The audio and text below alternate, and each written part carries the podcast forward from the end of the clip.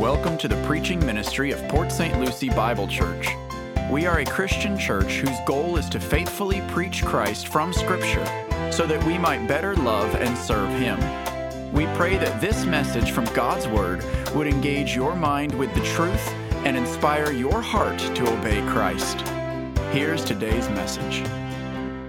But today I have a topical message for you that closely reflects uh, one that I gave just a few weeks ago in adult Sunday school class. And uh, I can probably count on one hand the number of times that I have recycled a message. Uh, typically, a pastor is better off uh, to grow spiritually, to be constantly researching and coming up with new material every week. Um, but I gave this lesson as I gave it in, in adult Sunday school class. Uh, I was convicted at that point while giving it. This is something the entire church needs to hear.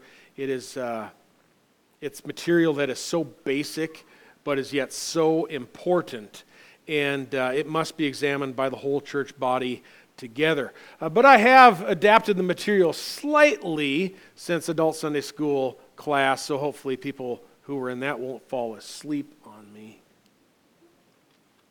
Time will tell. Time will tell. Folks, this is a very important topic. Very important topic. I want to talk today about evangelism. About evangelism. Uh, increasing evangelism, being more effective in evangelism, is something that your elders have been praying for. We've been praying that God will place a burden upon us as a church, that we be uh, a church body together witnessing for the gospel and for Christ's glory. Um, I think this is something we should be able to bra- embrace together uh, as a church. Um, and I, think we should be able to welcome this kind of burden as a church family. Uh, folks, reaching Christ's lost sheep, those whom God has loved since the foundation of the world, taking them the message that they can be reconciled in God's Son, Jesus Christ, uh, we can invite God to place that burden on us, for that is His will. It is His will that we seek and to save the lost. But evangelism has to be more than an emotional sorrow. Oh, a feeling for those who don't know Christ. Oh, isn't that so sad? Evangelism has to take action. Can't just be a feeling. And this is what I would like us to accept today. Uh, for there is much misunderstanding about the Christian who does the work of evangelism. I have titled this message, therefore, Evangelism 101. Very basic, elementary principles concerning evangelism. Apart from printed uh, ecclesiastical or church literature. Apart from church literature, the word evangelist is very rare, found rarely in the ancient world. Uh, in a non Christian context, its, use, its usage is found uh, recorded only once, and that is in an inscription, an engraving uh, in Greece on an island that is called uh, Rhodes. There it is used to refer to someone who, who proclaims, who, who proclaims uh, oracle sayings. That's the only secular usage of the word that archaeologists have been able to find from the ancient world. Beyond this, the Greek term evangelist, it only occurs three times in all of Scripture. Only three times we see the word is found, and those three times include Acts 21, verse 8, where Philip is identified as an evangelist. There's Ephesians 4, verse 11, where evangelists are listed uh, by, as by Christ given to the church alongside of uh, prophets and apostles and pastors and teachers. And finally, in 2 Timothy 4, verse 5, which I read to you earlier, where it is used of Timothy. Presumably, and I don't think this is a stretch to presume, the number of evangelists, the number of evangelists during the expansion of the early church, during the, the, the period of the writing of the scriptures, had to have far exceeded those three occasions that we see recorded in Scripture. In fact, if we are diligent, we're going to discover that there occur many references of Christians in the New Testament who labored in the work of spreading the gospel. They did the work of the gospel. Uh, Philippians 4, verse 3. There it even includes two women. They're, they're named Euodia and Syntyche.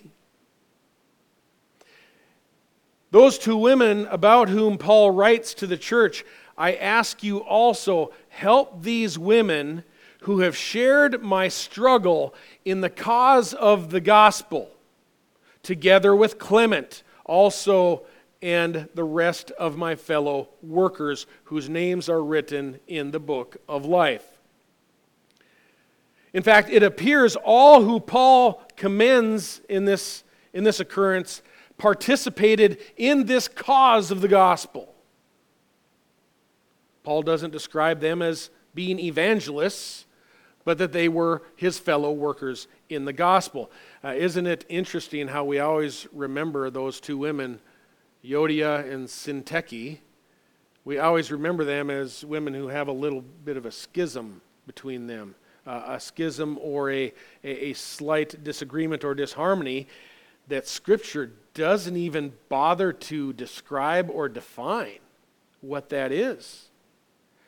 But in reality, those women should be remembered as women who shared in Paul's struggle in the cause of the gospel, alongside others also like Clement. When we dig a little bit further, we also find Titus uh, one to whom Paul writes one of his pastoral epistles. You have 1st and 2nd Timothy and Titus. And he describes Titus in 2 Corinthians chapter 8 and verse 18 as the brother whose fame in the things of the gospel has spread through all the churches. That was Titus, one who had become renowned for spreading the things of the gospel. And then to the church in Thessalonica, Paul affirms in 1 Thessalonians 3, verse 2, as to having sent to Thessalonica Timothy, our brother and God's fellow worker in the gospel of Christ, and to strengthen, uh, sent him to strengthen and encourage you as to your faith. Uh, we should notice in each of these contexts the Word of God doesn't use the term evangelist or evangelism, but instead describes innumerable saints who were fellow workers in this cause for the gospel. What do you think they were doing? Obviously, they were evangelizing the lost. I think we know what this means. The New Testament term evangelist could be, described, uh, could be used to describe anyone anyone who proclaims glad, uh, God's glad tidings through Christ, the gospel, as noted in Romans 10, verse 14. There it says, How then will they call on him in whom they have not believed? How will they believe in him whom they have not heard? And how will they hear without a preacher? How will they preach unless they are sent? Just as it is written, How beautiful are the feet of those who bring the good news of good things. However, they did not all heed the good news, for Isaiah says, Lord, who has believed our report? Evangelists can refer to anyone whose, whose beautiful feet take the gospel, carry the good news of Jesus Christ, anyone who carries that message anywhere. My theological dictionary of the New Testament confirms uh, that this term, evangelist, they say it originally denotes a function rather than an office. It originally denotes a function rather than an office. And they also say there can be then little distinction uh, or no distinction between an apostle who did the work of an evangelist Certainly, uh, because all apostles were surely also all evangelists. On the other hand, not all of evangelists were apostles. Scripture assures uh, that, that being a first hand eyewitness of the risen Lord Jesus Christ, uh, verifiable uh, miracle signs and wonders, that these were essential elements of a true apostle. That's what the Apostle Paul tells us. Um, there are no then true apostles, as in the sense of the originals still walking the earth today. You cannot see the risen Christ as they did. That distinguished them apart. And while they're never described with the term in Scripture, all original apostles were surely evangelists. In addition to the evangelistic gospel work of the original apostles, Acts 21, verse 8, describes Philip as an evangelist. Philip was an evangelist. Yet Acts 21, verse 8, does not at all describe what it was that Philip did. It simply calls him Philip the evangelist. To discover what Philip did, the work which Philip did, we to, in order to be called an evangelist, for that we have to turn to Acts chapter 8. Now we need to also recognize at this same time that this Philip that we're talking about uh, was not the, the Lord's disciple, Philip, uh, Philip um, who was also named Philip. Instead, Philip the evangelist was one of the seven who were chosen by the apostles in Acts chapter 6 to distribute bread to the Hellenistic widows. Their job was to feed the widows. After that, Acts chapter 7, Stephen proclaims Jesus as the Christ before, before the Sanhedrin, before the Jerusalem court, uh, for which Stephen himself is stoned. He served as the first martyr of the church, but Stephen also served to preach the good news. He did the work of an evangelist. It's then after the stoning of Stephen in Acts chapter 7 uh, that we find in Acts chapter 8 that Saul started ravaging the Jerusalem church and, and putting Christians in prison. And that persecution caused many Christians to flee Jerusalem. Many Christians fled Jerusalem because of the persecution, and it is only then that we see the work of, of Philip the evangelist described It's found in Acts chapter 8, verse 4, where he is included with all those who had been scattered and went about preaching the word. Those scattered from Jerusalem went about preaching the word. We also read that Philip went down to the city of Samaria. And what did he do? It says that he, he began proclaiming Christ to them, preaching the word and proclaiming Christ. This is the work that Philip did. This is the work of evangelism. Scripture also states that Philip performed miraculous signs and wonders in that early church. Uh, clearly, not an essential element of evangelism. But still, those miracles drew the attention of many people, including one who was called Simon the sorcerer. He was interested in those miracles. But Scripture says the crowds with one accord were giving attention to what was said by Philip as they heard, and of course, as they saw the signs which he was performing. at the end of that narrative, at the, at the end of uh, that uh, discussion with Simon, it then tells us in verse 12 when they believed Philip preaching the good news about the kingdom of God and the name of Jesus Christ, they were being baptized, men and women alike.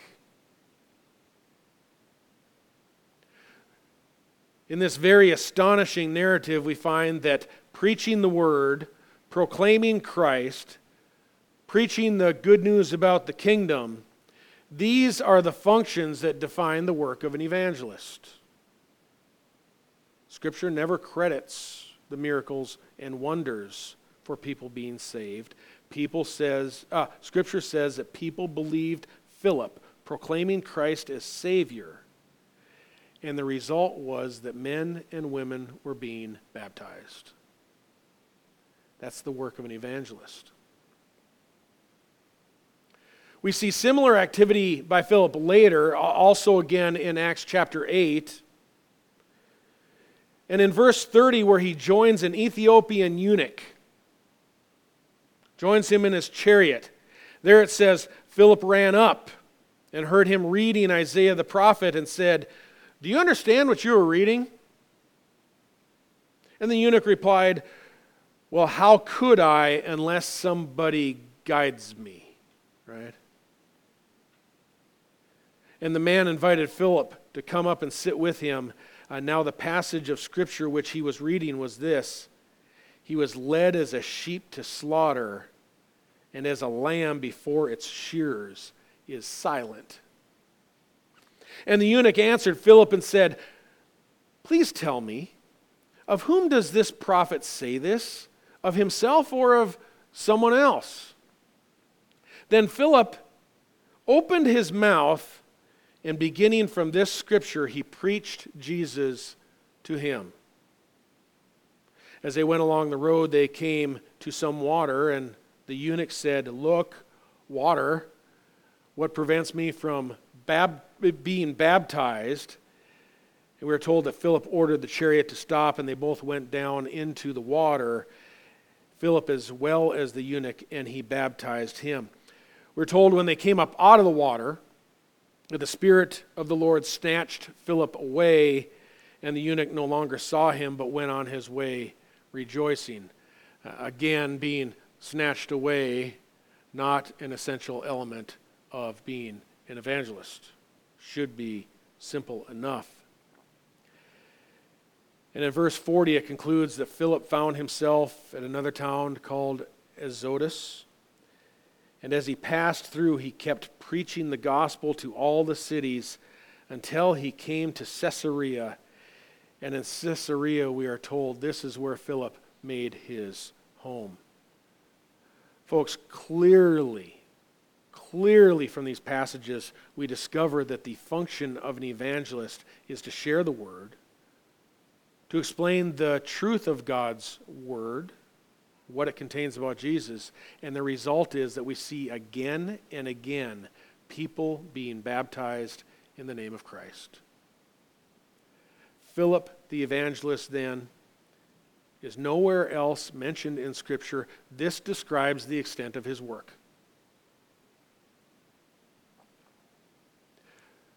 Timothy is referenced again, the one who Paul called our brother and God's fellow worker in the gospel of Christ. Timothy is never, uh, like Philip, called an evangelist, but he is called to do the work of an evangelist.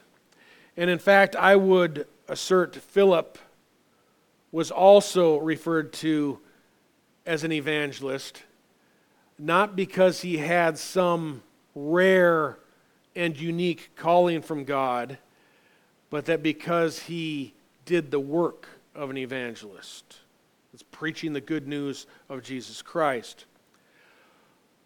Only one person in all of Scripture, Philip, is ever referred to as an evangelist. Doesn't that seem a little suspicious?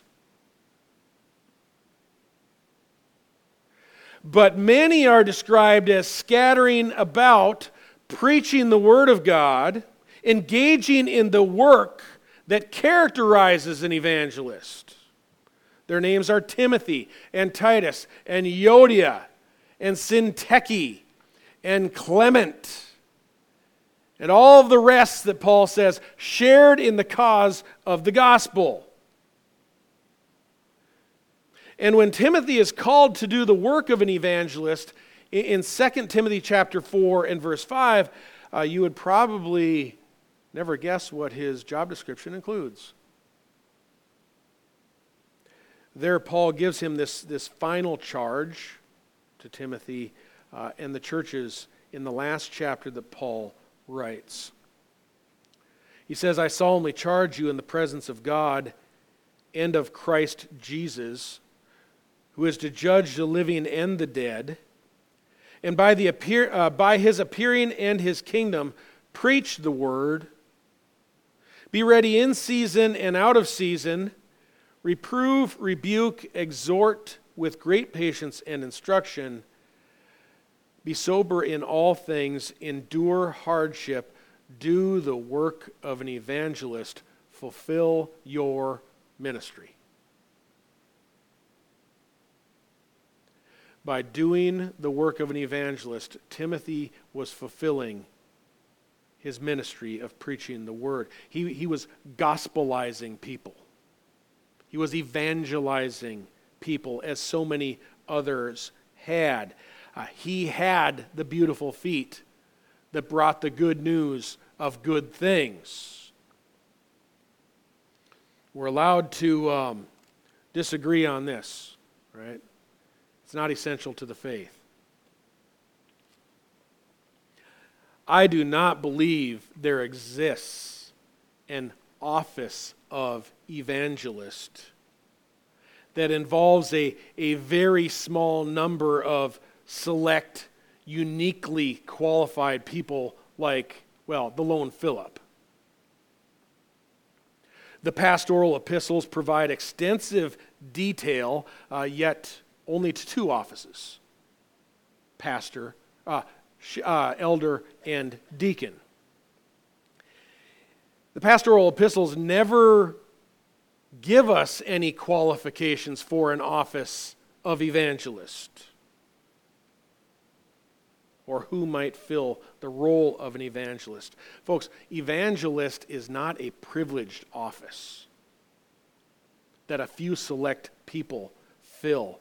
Uh, the work of an evangelist, an evangelism, it's a function. It is what people are to do. And any who devote themselves to the cause of the gospel work, to the cause of Christ, may be referred to as an evangelist. Ephesians 4, verse 11 says that Christ had given his church people who had committed themselves to the work of evangelism. Unlike service, teaching, leadership, exhortation, and numerous other gifts that are, that are listed in Scripture, a unique spiritual gift of evangelism is never identified in the spiritual gifts list, either of Romans 12 or 1 Corinthians 12. Evangelism itself is never described in Scripture as a special, unique spiritual gift that we all keep exempting ourselves from. I don't have that gift. It's not a gift, it's a responsibility, it's a role, it's a function, it's a calling to which we all who are called by the name of Christ are to fulfill. Evangelism is work. It is the work of an evangelist. It is the work of spreading the gospel that we're all responsible to engage in together. An evangelist may, may describe the work of anyone in the church who is a fellow worker of ours in the gospel And that type of work is character, characteristically followed by baptisms. That's what follows evangelism. Euodia did it, Syntyche did it, Clement did it, I do it, and every single one of us should do the work of an evangelist to proclaim the gospel with everybody that you meet. With everybody. There may be some who travel about the country uh, with a portable tent. I have no problem with them being called an evangelist. That is, if they do the work of an evangelist. Uh, my concern is when the term evangelism or evangelist is wrongly used, as it often is, to denote some special class of, of uniquely trained people, persons upon whom we shed our own responsibility of sharing the gospel and doing the work of evangelism. You will never find that definition of an evangelist in Scripture.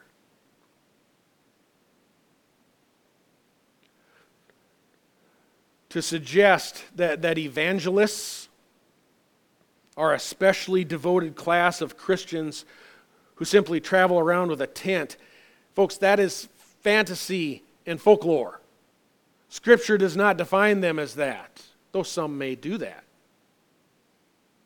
And that type, that, that type of false understanding, it hinders the evangelism that all of us are supposed to be engaged in.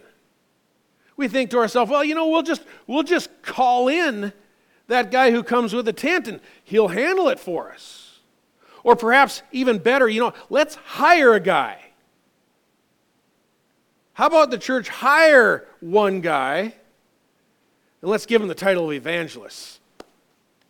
handled. No, no, it is not handled at all. That is the wrong answer, folks. I see amongst us 150 potential evangelists today. Everybody is called to do the work of an evangelist. First step evangelism 101 we each need to decide, we each need to determine for ourselves that we are going uh, to not only be called by God, but we're going to do it. That we're actually going to do what He has told us again we are going to do. Um, we have to acknowledge that this is what God has shaped us for to share the gospel of Jesus Christ with those around us who are perishing. There exists no no one size fits all method of evangelism. Each of us have probably uh, enjoyed one or more methods. Some of us have taught evangelism classes. There are many different methods. Uh, but what we need to do is commit ourselves to the cause of the gospel and passionately pursue God's work of evangelism, regardless of what method you want to use. Um, that includes sharing the gospel when the doors are open. That includes passionately praying that God will open those doors for the gospel and that we will step through those doors. There are helpful tools for this work. Um, if you've been coming here for a while, you know I'm a tract guy. Call it boring, what you will. I like a tract, a simple explanation of the gospel. We got a couple different types out here that we'll continue to make available to anyone who wants to use them. It's, it's, a, it's, a, uh, it's a way to break into a discussion. Um, some people share their conversion story. Some of you are very good uh, with dialoguing with people. You have a very friendly demeanor, and you can just strike up a conversation, and you, you use your conversion story to win the lost through evangelism. But whatever method you use, use it. Go out and spread the gospel. And whatever method you use, make sure you mention that God's Son died for our sins and rose from the dead. A lot of people forget to include that. A lot of tracts, believe it or not, printed tracts forget to include that, the actual gospel. Um, an increasing favorite of mine, honestly, is inviting people to church. Um, that is something that was old school back in the day. And you think of that, you think 60s and others when people still went to church, right? Oh, that, that's, that's, that day is past. People just don't accept an invitation to church anymore. I, I'm getting the feeling that's changing. In fact, I even think that COVID has left some people searching for some interaction with others who care. And, and we've got a family here that is joy filled. You smile, you're welcoming. And we've got a place here where you can invite people and say, you know what, come and hear what I hear. Come and sing what I sing. And would you join us in this friendly location, uh, this church, as, uh, as a guest of ours at Port St. Lucie Bible Church? Folks, it, it's, this is a wonderful church just to invite people to. And if you're able to do that and they come in, we promise, between the music and the prayer and the preaching, we will every Sunday share the gospel at one point or another with them as well. Um, whatever way we decide to begin with this, folks, please, we have got to begin. We've got to begin, and our first passion must be to have a burden for the lost sheep and to seek them out. That's it. Let's pray for that burden.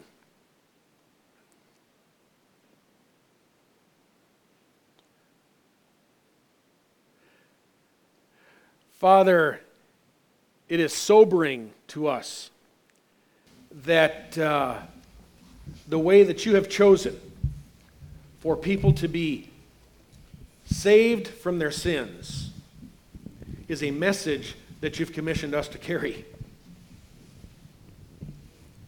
As you've called us to be faithful, to tell others how your precious Son uh, willingly offered himself to bear our sins in his body on the cross. And then the good news that he rose again, Father, that you entrusted that to us. What a privilege it is. Yet, Lord, uh, we, we do have apprehension. We do have fear of rejection. Yet, Lord, help us to be overcomers.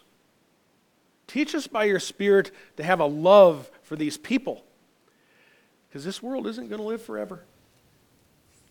And Lord, we'd like them to live with you forever as we take the gospel to our cities, our towns, our families, and this nation and beyond, Lord. We ask that you would do that through us by your power. In Christ's name, amen.